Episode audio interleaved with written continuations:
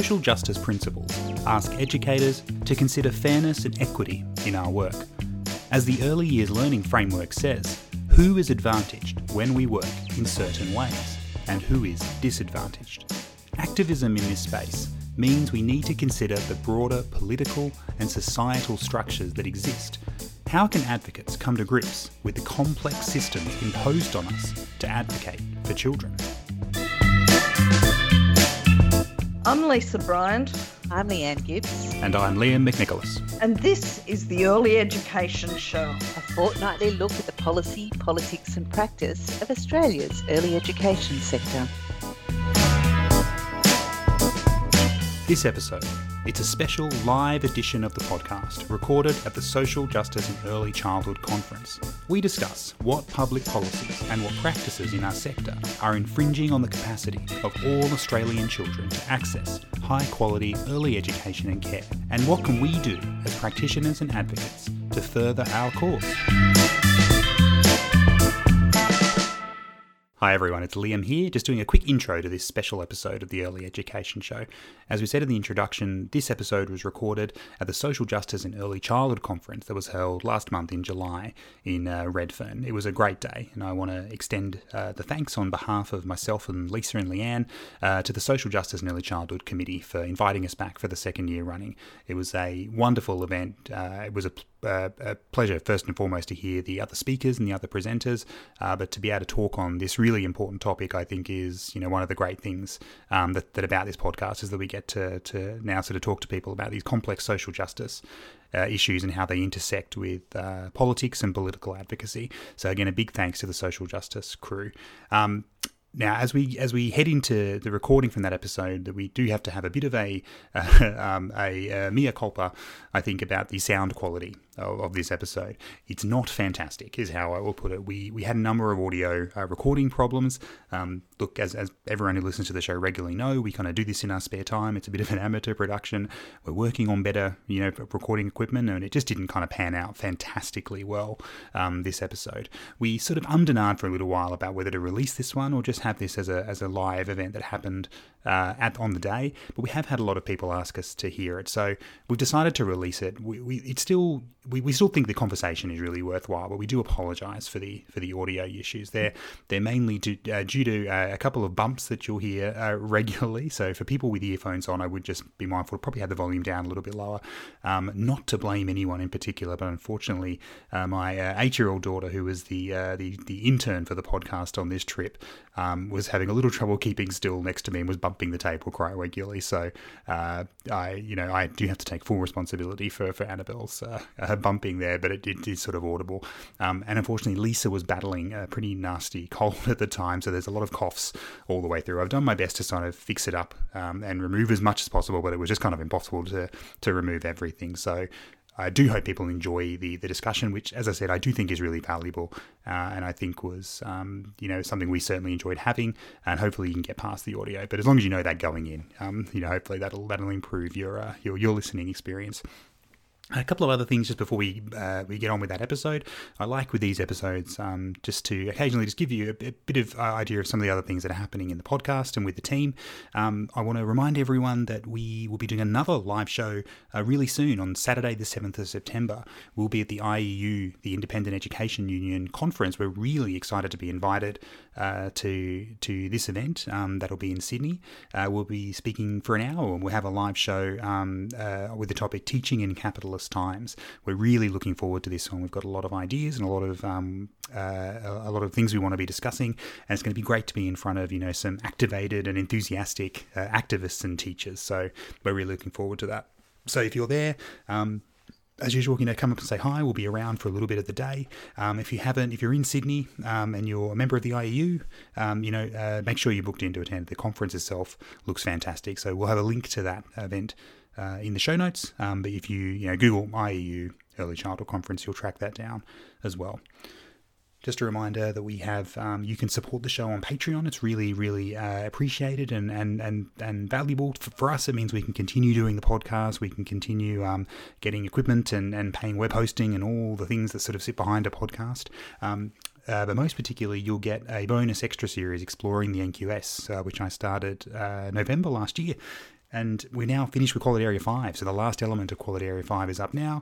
Next week will be the overview episode of Quality Area 5. I've really enjoyed doing this little bonus series and talking about one of my favourite topics of all time, the National Quality Standard. So, uh, great reason to support the show and get a little thank you from us, which is this little extra uh, show, which is 15 minutes a week. Um, so, you know, get to patreon.com uh, forward slash early edu show, um, or go to our website earlyeducationshow.com and there's a little support the show link. So that's uh, really appreciated. Thank you for everyone who does that.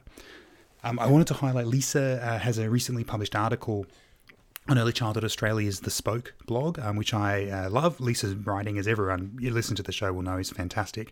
She has a wonderful way with words. But this article I really enjoyed, um, talking about uh, uh, the concept of love in early education and care, and should uh, educators be talking about loving uh, children uh, and and whether love sort of has a place in this professional setting. Um, I'm probably showing my hand here, but I'm I'm very much of Lisa's view that we really need to separate those things.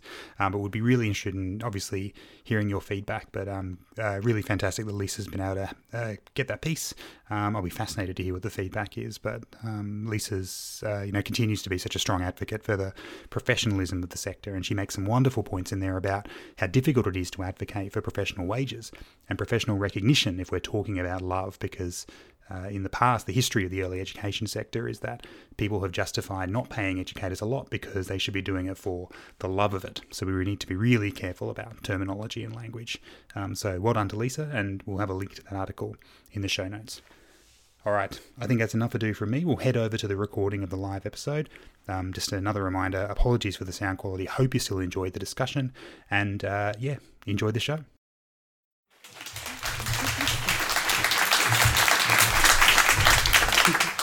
All right, we're just going to use our big voices. Is that that's the plan? I think. Can everyone hear us all right at the back? Yeah. All right. Well, yes, we are the early education show. Can we? We'd like to do just a bit at the start. Can we get a sense that maybe there's a few people who've heard us before, or maybe a few people who haven't. If you've heard the show before, do you want to give a quick, a quick round? This is audio podcast. if you have no idea what is happening to you right now in this room, please feel free to. there's a few. All right. So yes, we are the Early Education Show. Um, I'm Liam Nicholas. I'm a teacher and currently work for a not-for-profit uh, early education organisation based in the ACT. I'm Lisa. I write and consult in the early education sector, but I'm not a teacher and I'm not an educator. Oh, and I'm, I'm Leanne, and I, I do stuff like research and um, talking and stuff. She's getting a PhD, so she's the smart one of the three of No, us. I don't. I'm not getting it. I just have to. I wish someone would give it to me.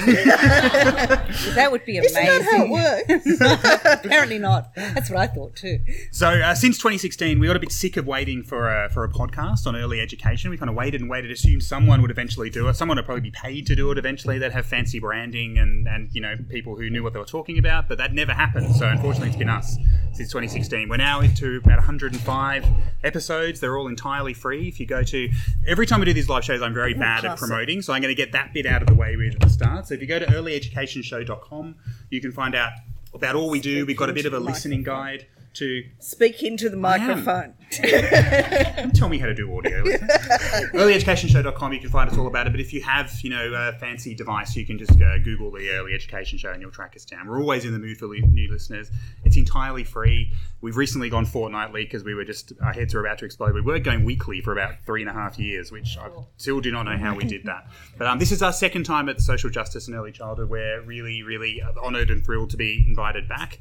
Um, and uh, particularly given the conversations that have been had today about advocacy and political engagement, um, that's right in our wheelhouse. Anyone who listens to us know we could probably talk about those for three hours, let alone 30 minutes. But um, what we wanted to, I guess, talk about today, and I'm going to be flinging a couple of questions to my colleagues, Leanne and Lisa, we, we really wanted to um, get back to the core mission of the podcast that aligns incredibly well with the social justice in early childhood ethos, which is that you can't separate out the politics from the work we do here. That social justice is enmeshed in politics and vice versa. And uh, that's why I think that one of the missions of the podcast has really been trying to spread the word about, you know, what political engagement means, what the incredibly confusing state of politics uh, for early education in Australia can be broken down into. So when we're talking about social justice, you know that to me, that, that to us, I think means you know who, who is missing out, who is who is disadvantaged by by what's happening in Australia at the moment. So we wanted to um, have a think about what policies or practices infringe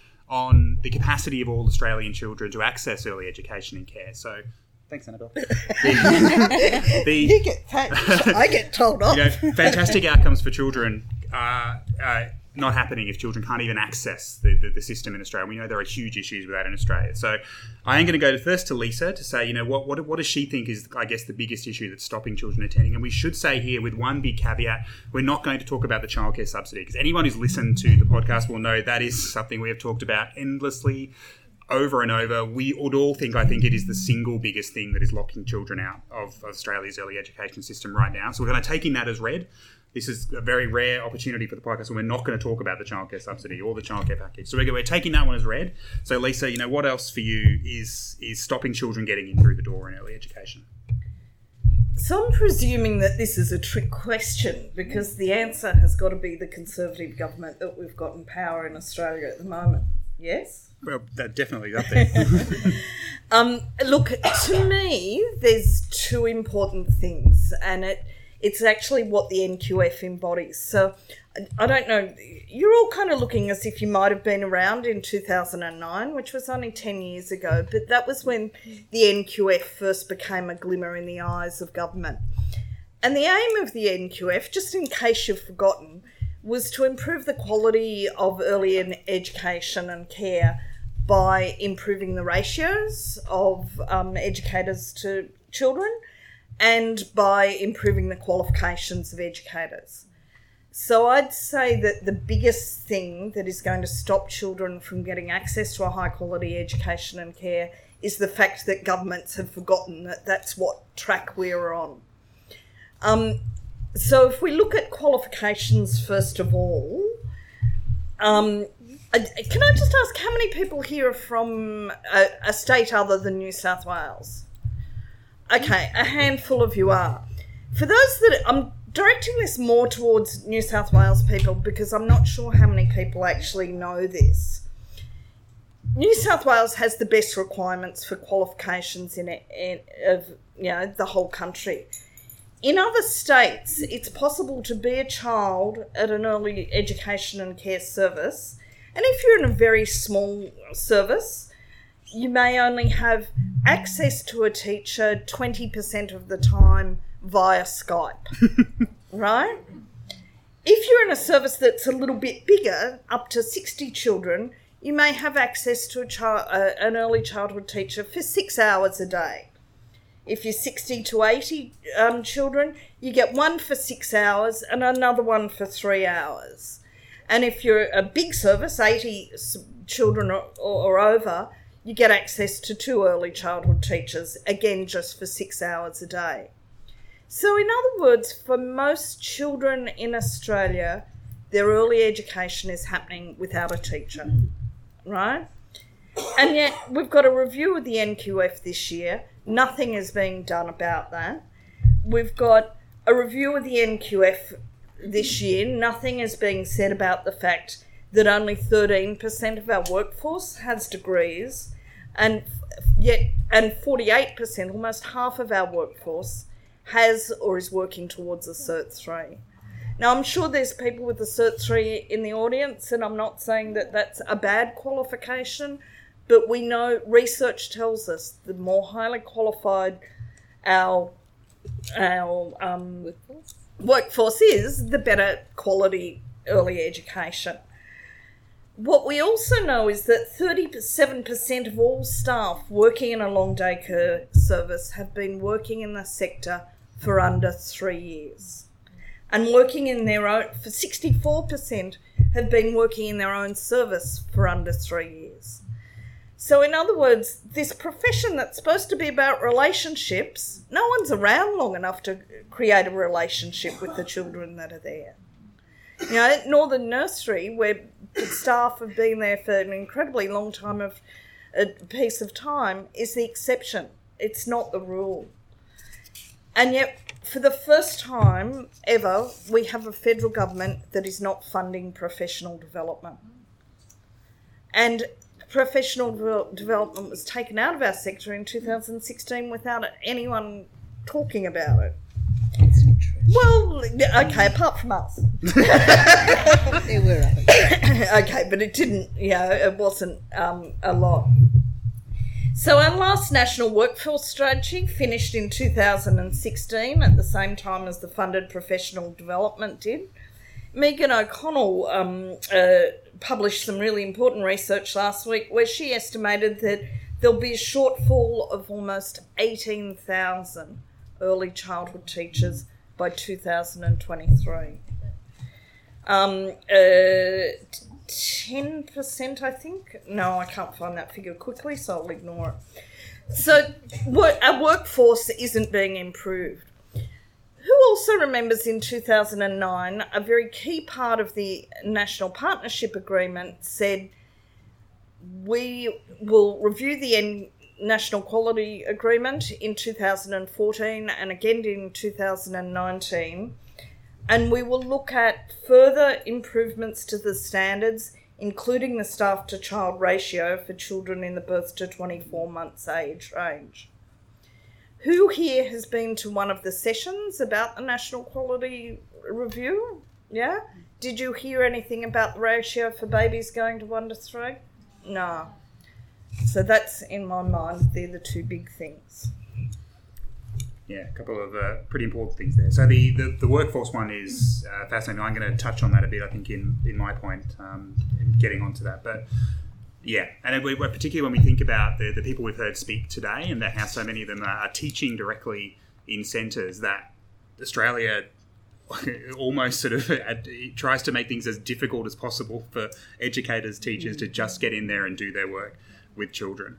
Um, and I want to highlight particularly the, the presentation from Northern Rivers was was incredible. What a, what a what an amazing experience to go through as a team. But this, I, I, feel a lot of sympathy for you because in the lead up to the most recent election, I think probably all three of us in, in various ways uh, and forms talked a lot about engaging in politics as educators. And um, I actually ran a conference in Canberra where the feedback we got was pretty good, except for you know roughly ten percent that said, "Why do you keep talking about politics? Why did you invite politicians? Why did you invite stuff?" The idea that you can separate out um, politics from the work of early education. So for, for those, you know, I, I want I just want to talk to those families who wrote those emails. I know probably everyone felt it felt the same way, but you want to tell them, you know, politics as it has has decided who could and couldn't attend this service. Politics has decided how much they were paying, and the idea that for that vote in particular, a vote that was literally going to legally define what a family could or could not be in Australia, uh, that is offensive. That they had a preschool would be the first place that should be getting involved in those kind of things. And, and just huge congratulations to that team. Mm. Um, might rant over. Sorry, I'm, I had, to, had to get that in. But um, so Leanne, so we've, we've sort of covered workforce, we've covered ratios. They're the only two big issues, aren't they? There's nothing. We've kind of solved everything else. What, or is there Well, something I'm else on the agenda? About, I'm going to talk about children. Oh, There What we have go. they got to There do we go with again. this? again. Um, yeah, I want to say thank you too for that presentation because one of the things that I loved about it was that there was obviously healthy debate within even the three of you, um, and that would and that's hard. That's really hard stuff, and I think um, and we try and have healthy debate as well between the three of us, and I think it's always it is always um, the outcome is always better as a result of that debate. So that's so congratulations. But I guess I want to talk about something that actually relates to that particular um, situation situation that you were in. Is that the reason why we did have to have a plebiscite? Is because it's in law, right? It's in it's actually in the constitution um, that the federal government has a say over marriage, um, and so it sits in there. And that's the point that I want to make today about law. I think what's preventing um, children from accessing high quality early childhood education and care is that it just isn't in law. It's in policy, right? We do have um, the National Quality Framework embedded in law, which is fantastic. And that was one of the reasons why Scott Morrison, um, when he said, we'll probably wind back the NQF and maybe we'll chuck a few things out. And then he suddenly realised that it was actually embedded in law and not in the Word of God. Although if it had have been, we may have had more fortune. Um, it, because it was embedded in law, he went, "Oh my God, I cannot literally, um, you know, wind that back." So that's a great success for advocates is that it was embedded in law. And I think we need to have children embedded in law, embedded, so, so to speak, in law um, to a much greater extent, and in law, early childhood education for children as a right. Now, when I started to think about this, I went down a bit of a rabbit hole, and uh, by the time I came back out two hours later, I realised I had nothing to say today. so, um, which was a little bit confronting because my theory was that we needed to actually take the UN Convention on the Rights of the Child and embed that in law. But you know what? It is kind of already there because it is about workforce and it is about um, it is about play. So those things are. So I, after two hours of useless research at that point, um, I just sort of pulled it back and thought about the Constitution and spent a bit of time reading the Constitution, which, by the way, is fascinating. and I urge you to read it um, and to think about how that's what we need to do. And then an article came up in my uh, feed from the conversation, and everybody who's anybody loves the conversation. I'm sure you especially Leanne, especially me. One day I'm going to be published in the conversation, and it will be a great day. Um, so I read an article this morning about a woman called Flos Greig. Did anybody mm. read that this morning? Oh, well, look it up. It's fantastic. She was the first woman in Australia to um, get a law degree in 1897. and uh, what an amazing person she was. She was from a family where uh, the, the, their parents, there were four girls and three boys, and they thought that everybody should have a university education. Didn't matter what they, what gender they were, which was really against the, that of the times, right? So she went through and did that, and never really allowed too much to stand in her way. When she realised that she couldn't practice law, she worked with one of her lecturers, who was also a member of Victorian Parliament, to um, have uh, women be able to practice law and to have that embedded in law as well. And then she went on to do a lot of work for children and, and families and women, particularly. The way she did that was by saying that women couldn't really have representation um, because th- there were only men to represent uh, women. So I think that, you know, that really smart thinking around how could she do this and finding those ways. But my point is, it was embedded in law, and that's what we need to be thinking about in terms of um, early childhood education and in terms of children, because we do in this country have quite a low opinion of children, unfortunately. Um, and that's why we're just not making this kind of headway that we need to make. Okay, yeah.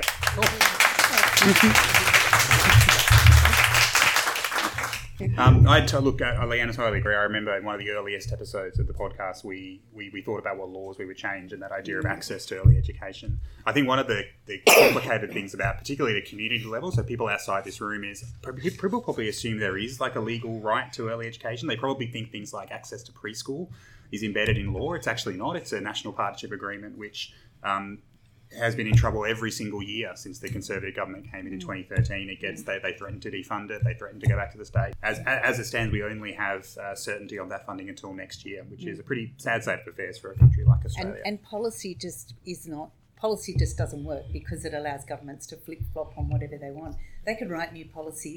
policy used to mean something, but it doesn't really mean anything now. Really, it's just kind of like the sentiment of, of what the government feels today. Absolutely. Well, I'll, I'll, do mine pretty quickly because I think we want to get on to some, some practical suggestions as well for tackling advocacy. But we've kind of talked about with Lisa the, the NQF and that sort of policy setting. Leanne's talked a bit about um, children. So I wanted to talk a bit about um, educators, and I know this kind of crosses over into what Lisa's been talking about as well. But one of the things I've been thinking about a lot in the last few years, as I don't teach directly with children anymore, but I have a nice, comfy office where I get to wander off and have a coffee whenever I feel like it, and you know that work is supported by the work that's actually happening with, with educators and teachers in the centres I work with.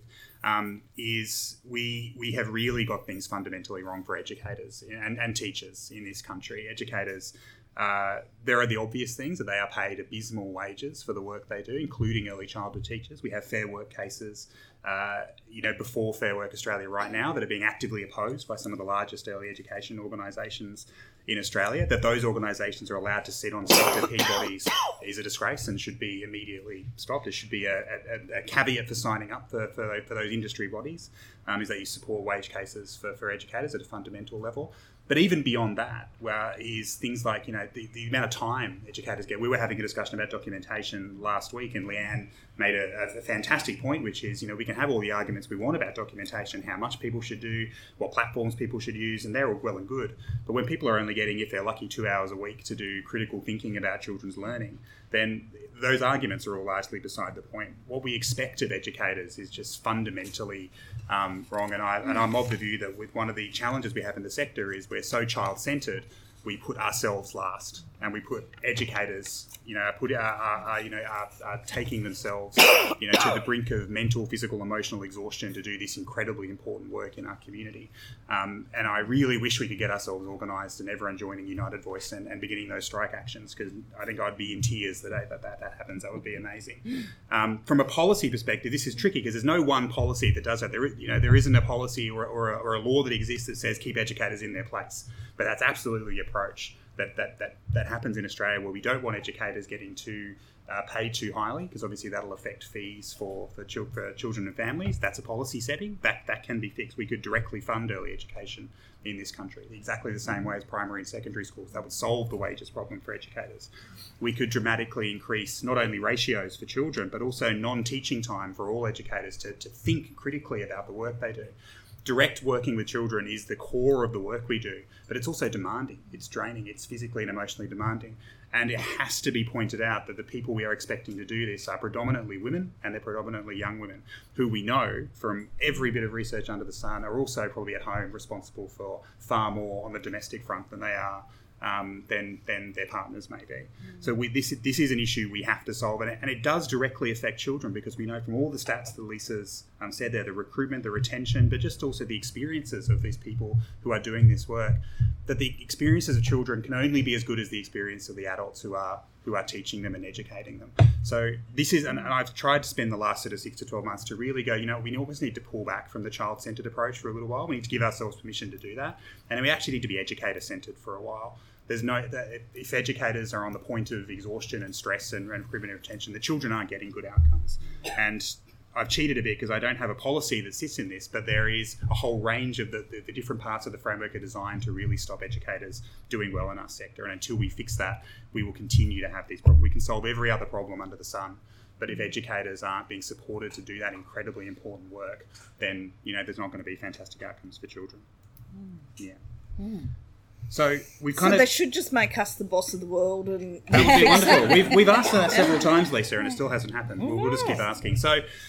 With, with the time we've got left, I think we've identified a few problems, um, which we love to do on the podcast. That's one of our favourite things to do, is just complain about all the problems. We do try and spend a bit of time identifying some solutions as well. And these are tricky and complex problems that I don't think are, are uh, conducive to very simple solutions. But um, yeah, Lisa, if I guess we, have got a room of incredible, the fact you're here means you're incredible advocates for, for children and for social justice. So, with this group of lovely people, um, intelligent, beautiful people in front of us, what would you be suggesting they need to go and do to, to, to, to either address these specific issues or just address the issues of social justice and advocacy for children? I actually don't know because I've sat at conferences like this and made suggestions. I've written articles and made suggestions, and I'm kind of running to the point where it feels like there isn't enough people advocating in this space, you know? Um, and it feels like what advocacy is happening isn't good enough. So let me tell you one thing really clear, clearly. One to four would not have happened in New South Wales or in the rest of Australia without this group. The group that you're part of now because you're in this room. These were the people that run, you know, that started the campaign to get the better ratio for babies. So maybe it's time that this group starts to do it for one to three year olds. As far as PD and a workforce plan, which I think are really, really necessary, I think it's a matter of talking to your organisations, getting your organisations to write to local members, getting them to write to ministers, etc. And yeah, there's a lot of easy ways that we can suggest to do things. Like we know the value of a handwritten letter over an email letter, and an e- a handwritten letter by an educator is a really powerful thing. So if everyone committed just to writing one handwritten letter to a member of parliament a week, we'd be a lot better off than we were before this conference. But maybe that is too hard for people. Maybe while we're expecting educators to be advocates at the same time as doing their job and, and being underpaid for it, maybe that is too hard. So maybe the question is looking at who are the advocacy bodies in this sec- sector and how can they be asked to do more? Are they doing enough? And who is it that's doing the advocacy? In the um, in the lead up to the federal election, the biggest advocacy voice was the voice of providers of, of early education, right? It was a, a body called ELACCA. Who, who's heard of ELACCA here? Okay, only a handful, right? It's it's a voice that's got Goodstart, it's got G8, it's got Affinity, all of those sorts of providers, and they somehow became the biggest advocacy voice around early education and care.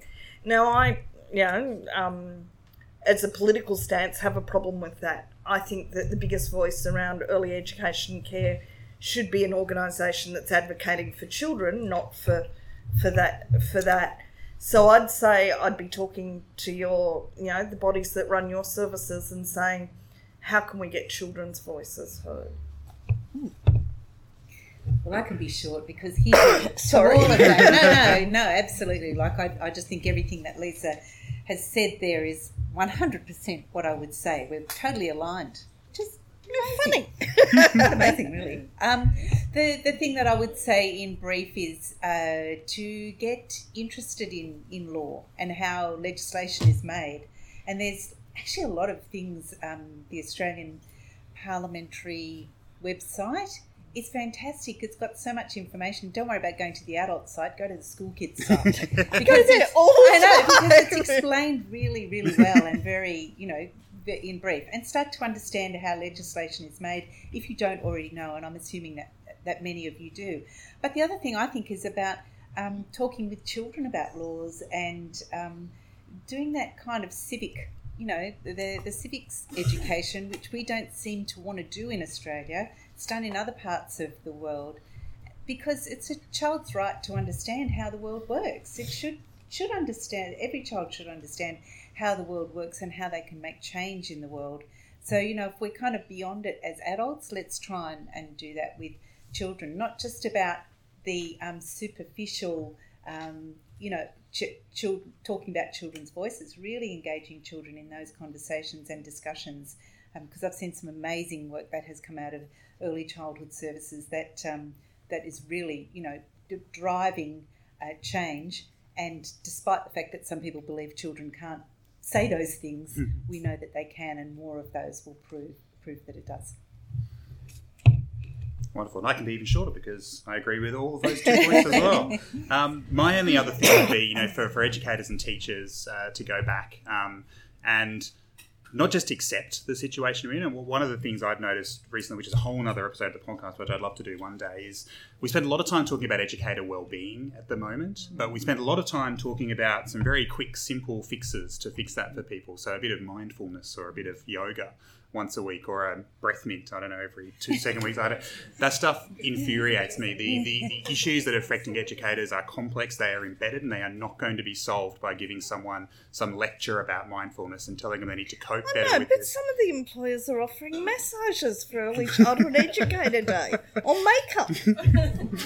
Oh, really? Oh, no. Okay. It's an audible groan. I'm glad we captured that from the audio. I'm glad we captured that. We're on the way same wavelength. Can it, it is okay to not accept your situation. To- Just to be really clear, the accept- situation is intolerable and not okay.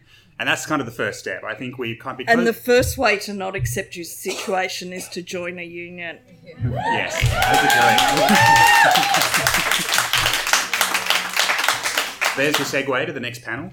Um, but I will say that you know that that the the experience of educators is directly related to the experience of children, and it is the classic cliche about you know the flight down. You fix your own hour, you know, your own air mask first before you support children. We need to spend some time thinking about educators, and that the what we're asking of educators is, is not okay, and that you know a quick well-being fix, you know, delivered by people who are making quite a lot of profit off your work um, should not be acceptable and should be not okay. So, educators, spend some time on yourselves, get engaged, get interested, come to fantastic events like these, join social justice and early childhood, join your union. Listen Um, to our podcast. Join. I I was about to segue to that, Lisa. Oh, Join us on the Early Education Show every fortnight. We do a new episode, but um, we really appreciate your time. I want to do a special thanks to Annabelle here, who's come along as the intern taking photos, but she also did the beautiful drawings that have been on every episode. So, uh, thank you,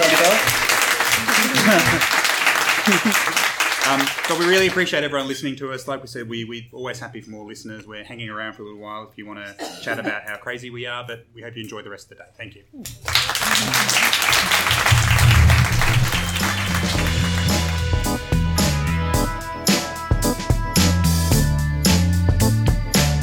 You have been listening to the Early Education Show, recorded at the 2019 Social Justice in Early Childhood Conference. You can find show notes and links for this episode and all our other episodes at earlyeducationshow.com. The show is hosted by Lisa Bryant, Leanne Gibbs, and Liam McNicholas, and produced by Liam McNicholas. The music is by Jazar at betterwithmusic.com. Please subscribe, rate, and review the show in the Apple Podcast Store. It really helps others find the show. Get in touch with us at Early Edu Show on Facebook and Twitter, or send us an email at earlyedushow at gmail.com. See you next time.